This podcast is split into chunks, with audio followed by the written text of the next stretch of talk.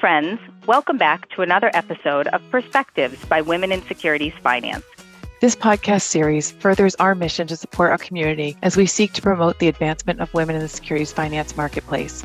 We hope you leave today with a broader perspective or ideas about ways to further your network and career. Or perhaps a deeper education on important business changes in our marketplace. Now let's get into the episode. Welcome to the first Women in Securities Finance podcast. This will be the first of what we hope will be many forums where we can discuss different topics in a time when we can't all be together. This is Marnie McCabe coming to you from my bedroom in Charlestown, Massachusetts. And with me today is Brooke Gilman from E S E C Lending and Lori Paris from Northern Trust. Brooke, where are you right now? I am also in my home, I guess not really in a bedroom situation, more in a living room situation in Burlington, Vermont. So a bit north of you by a handful of hours.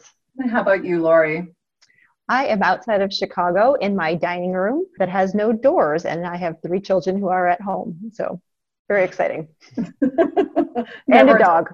Never a dull moment, I'm sure. All right, well, let's jump into our discussion today. You know, I think one of the biggest challenges of being remote right now is leading. We all have teams. We all have people we want to inspire and motivate each day, but it's increasingly difficult when you're not sitting around a conference room and engaging on a day-to-day basis. So, Lori, what have you been doing to help you lead your teams when you're sitting in your dining room? Well, thanks, Marnie. I think communication is really the key. And I think that making sure that we are either communicating via phone or video conference and having that one-on-one contact with our teammates is crucial. People are experiencing either less structure, working too much, too many hours, burnout. So we're trying to keep everyone motivated and on the same focus and same goal. Brooke, what about you? Yeah, no, I agree. Communication, communication, communication. You know, for me, it's been really important trying to keep a lot of daily touch points with people that, you know, the sort of natural touch point that you would have in an office environment at the beginning of the day, trying to still do that in a virtual remote way. So we actually, you know, have been starting off each day with my team that I manage and then sort of transitioning after a very quick ten minute call, keeping it short, keeping it sweet, but just sort of what are people dealing with today, what's on their plate, and then transitioning to another broader group team, you know, kind of in the same format, a short, you know, just very pointed call, what's going on, kind of getting the pulse of activity. But I think, you know, communication has been huge and is so important, but also trying to understand and how best to individualize with each person on a team, both in terms of style of communication, what they need, not just in terms of what their own work environment is like, you know, do they need more technology? Do they need more support? Do they have a preference for how they're c- communicating with you? And, you know, understanding each person's own unique work from home environment and, you know, and, and how you can help adapt to their particular needs as well, I think has been important. Marnie, I know that you took on a new role just prior to all of this uh, chaos and the transition to work from home. How's that been for you? Yeah, it's definitely been an interesting time, needless to say. I took on a new role about a week before we all decided to start implementing a work from home schedule. And during that initial time period, I was challenged with taking a global team of eighty plus people remote. But, you know, looking back on it, it was done well. It was done, you know, with little impact to the business and to our clients. And it ends up being a very proud moment for the team. So, you know, I agree with you around communication, but it's also, to your point, it's a very individual experience that that everyone's having right now. And the current environment is is impacting everyone very different ways. And you have to be cognizant of that. And you have to understand that. And you have to be empathetic to that.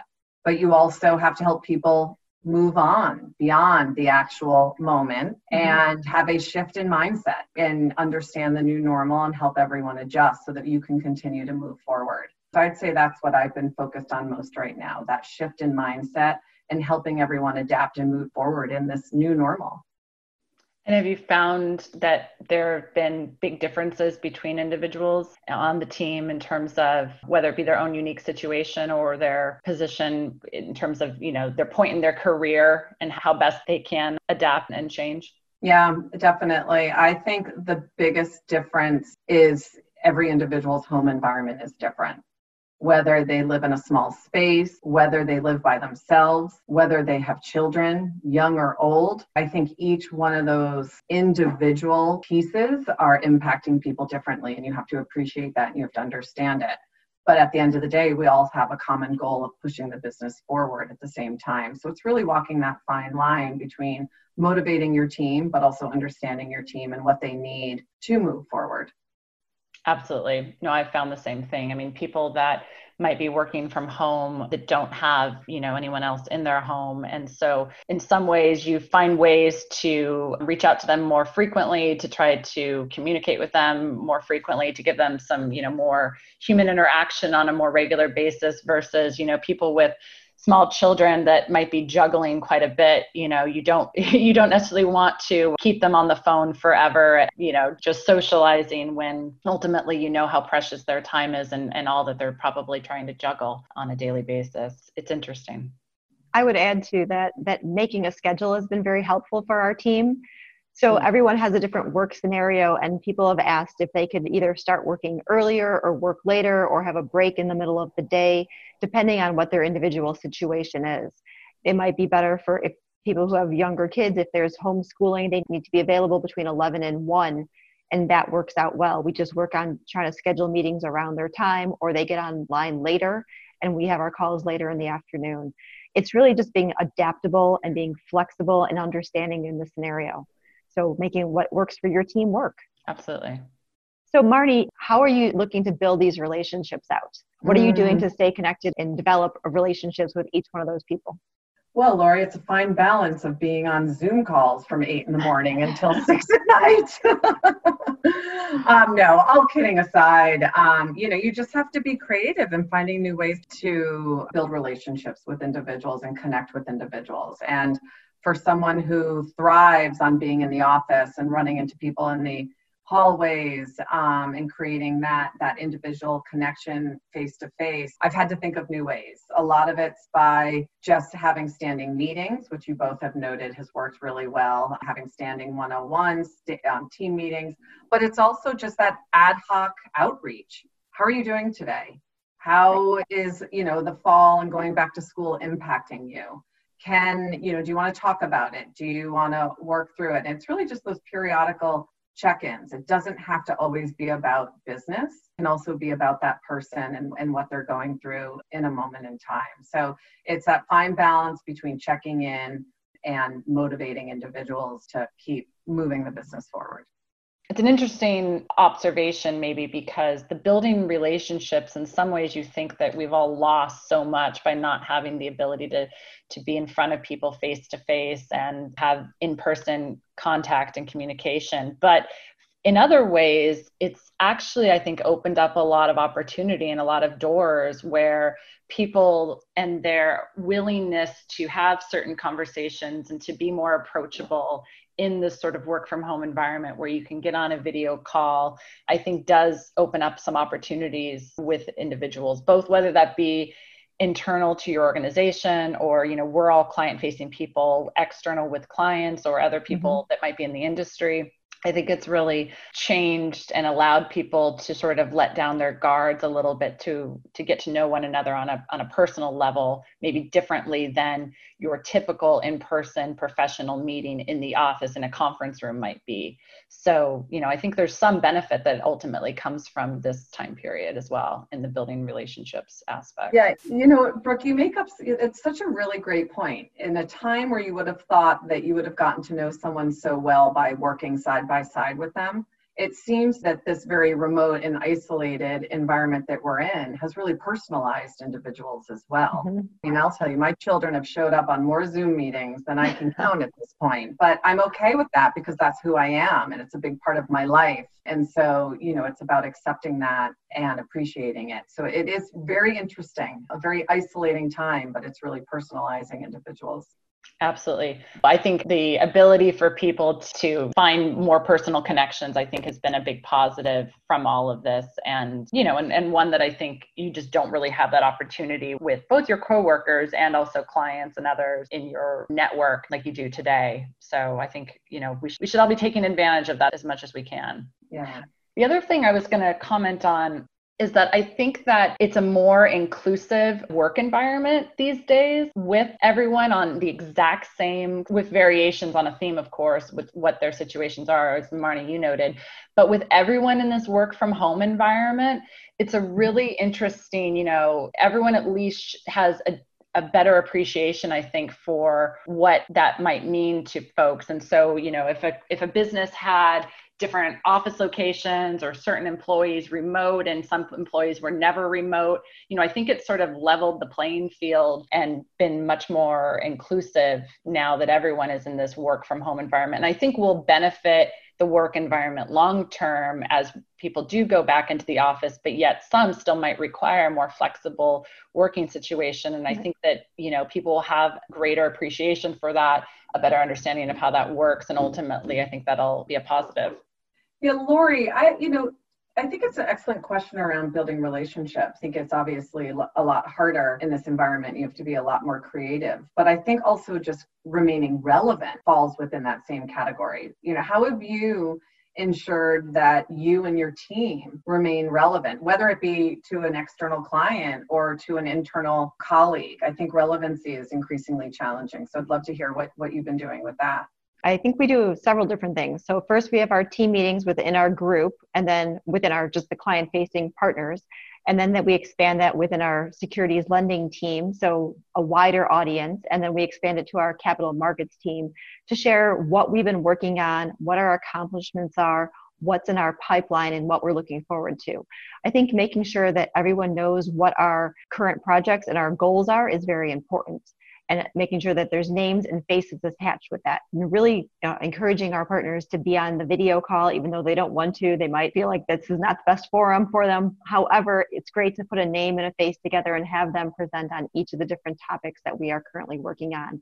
We've had to adjust our goals as we've gone through this process, but making sure that those new goals are focused and communicated to the wider audience has been really important to keep us relevant and in front of everyone for not only relationship purposes, but for promotion purposes in the future. Yeah, you know, I'm also a big proponent of turning your video on. I think is is exhausting as it can be. I think it's really important that the, you know, virtual face-to-face contact goes a long way in terms of thinking about your platform and your relevancy as you look to continue to develop your career in this current environment. Who knew that the Jetsons cartoon from our youth would be coming back in real life now? Oh, it's so true. Well, my goodness, we're all obviously extroverts on this recording. You know, I, I've struggled being forced into isolation, and I admittedly am not thriving in this environment. Like I said earlier, I love the coffee. I love the sidebar conversation in the hallway, and I swear I do some of my best business in the cafe at work, you know, but I, it has forced me to go outside of my comfort zone and ensure that I continue to create those conversations over Zoom or over the phone or over email and, and create those relationships. So I think this conversation's been really helpful. Yeah, absolutely. I mean, you have to, I've, I've also become much more comfortable with, because you need to, with turning video on. Now I'm sort of the awkward person, the one person on Zoom that might have my video on while everyone else is choosing to not to.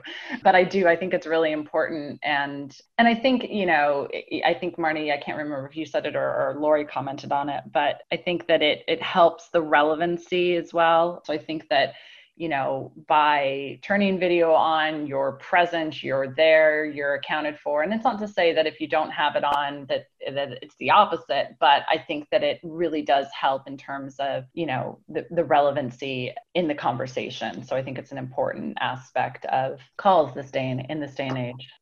Is there anything, being that you're an extrovert and you've had to adapt, is there anything that sort of surprises you about how you've had to manage your work situation or something you've done that is unique or different that's notable? Uh, I think I would say that in addition to Marnie's enjoying the morning coffee and getting business done during our lunch hour um, and meeting people for sidebar conversations. I've missed the schedule, so I've spent a lot of time. I get up early, I get my morning coffee, I take the dog for a nice long walk as if I was going to commute to the office before I sit down and can focus on my list of things to do. So I noticed that getting outside every day for at least a good hour has been key to keeping my sanity.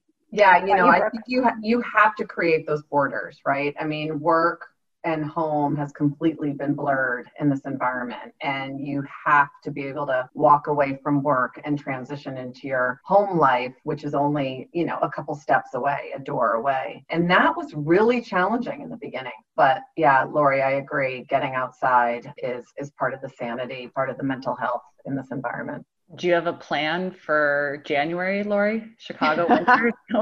What are you, you're just going to bundle up and go for exactly. it? Exactly. I'm just going to bundle up and hope the little dog can survive the cold weather. Right. Um, but yeah, I'm just going to keep going out there as long as I possibly can, keep our sanity here. Yeah, no, that that's huge. That's important. Good. What about, have you guys, whether for yourselves or, or just folks on your team, do you have any advice for people that are trying to advance their own careers during this time? And whether it's someone that's, you know, trying to put themselves out there for a promotion or looking at other opportunities within the organization, you know, do you have any tips or advice on what you've seen that has been useful for folks and individuals trying to progress their careers? Make yourself visible. Mm-hmm. It's hard to do in a remote environment, but you need to find ways to make yourself visible. And that means turning on your video. That means taking advantage of meetings that you are asked to participate in, and be really communicative with your manager about what your aspirations are during this time, where you're challenged and where you think you're thriving. So I think, you know, it's about a mind shift change, but you are expected to continue to perform within this environment. So find your pockets of opportunity to do that. And I would just add to that, write down your accomplishments and make a plan for what you want to want to do in the future, whether it's taking classes, meeting, meeting a certain number of people from your organization, figuring out which roles are most attractive to you. Have a plan so you can stick with it. Right. I also think that women are often accused of not being direct in a direct ask. And I think that it's even more important and, and more critical to be very direct about where you want to go with your career and what opportunities you're seeking, and to make those asks and make them clearly, because you, you don't have as much opportunity for others in the organization to perhaps see your work product at this point in time. And so, you know, I think being very clear with what your ambitions are and what your goals are, and uh, putting yourself out there is important. All right. Well, where are we all heading when this is over and done with? I mean, I'm hopefully at some point we can all return to a securities lending conference all together in some future year and venue or location. But what's your aspiration on a personal level in terms of when life can return to normal? Where might you go with your family, or or maybe even on your own without your family? I don't know. Exactly. We'll see how quarantine goes over the next couple months. School being remote, I might be going on my own. Just kidding. But definitely, I live out in outside of Chicago. It's extremely flat over here, so somewhere with mountains. So Park City, Utah is high up on my list, or Glacier National Park. Nice. Yeah, I can't wait to travel anywhere. I don't care where it is. I just want to I just want to get back on an airplane and travel. In all seriousness, I mean, this has been, much as it's been a challenging time, it's also been a really nice time to be home with my family. But I do miss the travel. I'm ready to get back out there. Yeah, absolutely. I, I feel the same way. I'm uh, hoping, I live in Vermont, which, similar to Lori and frankly Boston, all three of us live in very cold winter locations. So the thought of going through another winter, not being able to escape it on occasion, is uh, a bit daunting to me. But I'm uh, enjoying every last moment of warmth this summer in hopes that I can survive it. So we'll we'll see. All right. Well, thank you both for joining. This has been, I think, a good start to the Women in Securities Finance podcast series. It's a good perspective, and maybe that's ultimately what we should title it, Women in Securities Finance Perspectives. But just by way of background for those listening that might not be as familiar with Women in Securities Finance, it's a group that was founded probably a bit over three years ago in the securities lending industry, and, you know, really formed as a way for women in the industry to network with one another, to share information, best practices, experiences, and ultimately encourage one another and support one another in the growth of our own careers and other individuals' careers.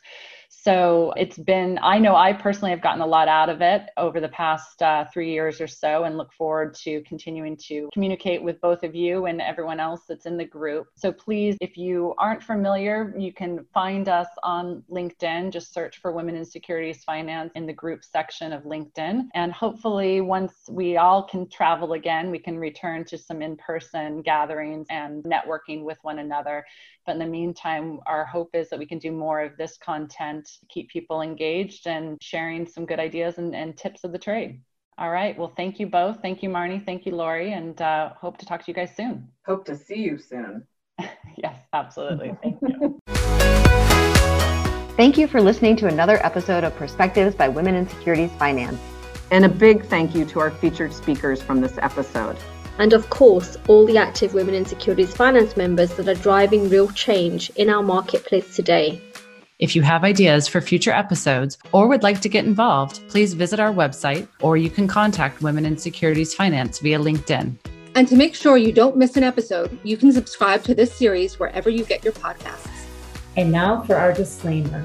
The opinions expressed in this podcast are those of the presenters and do not reflect the views or opinions of their respective employer organizations. This material is for your private information and does not constitute legal, tax, or investment advice.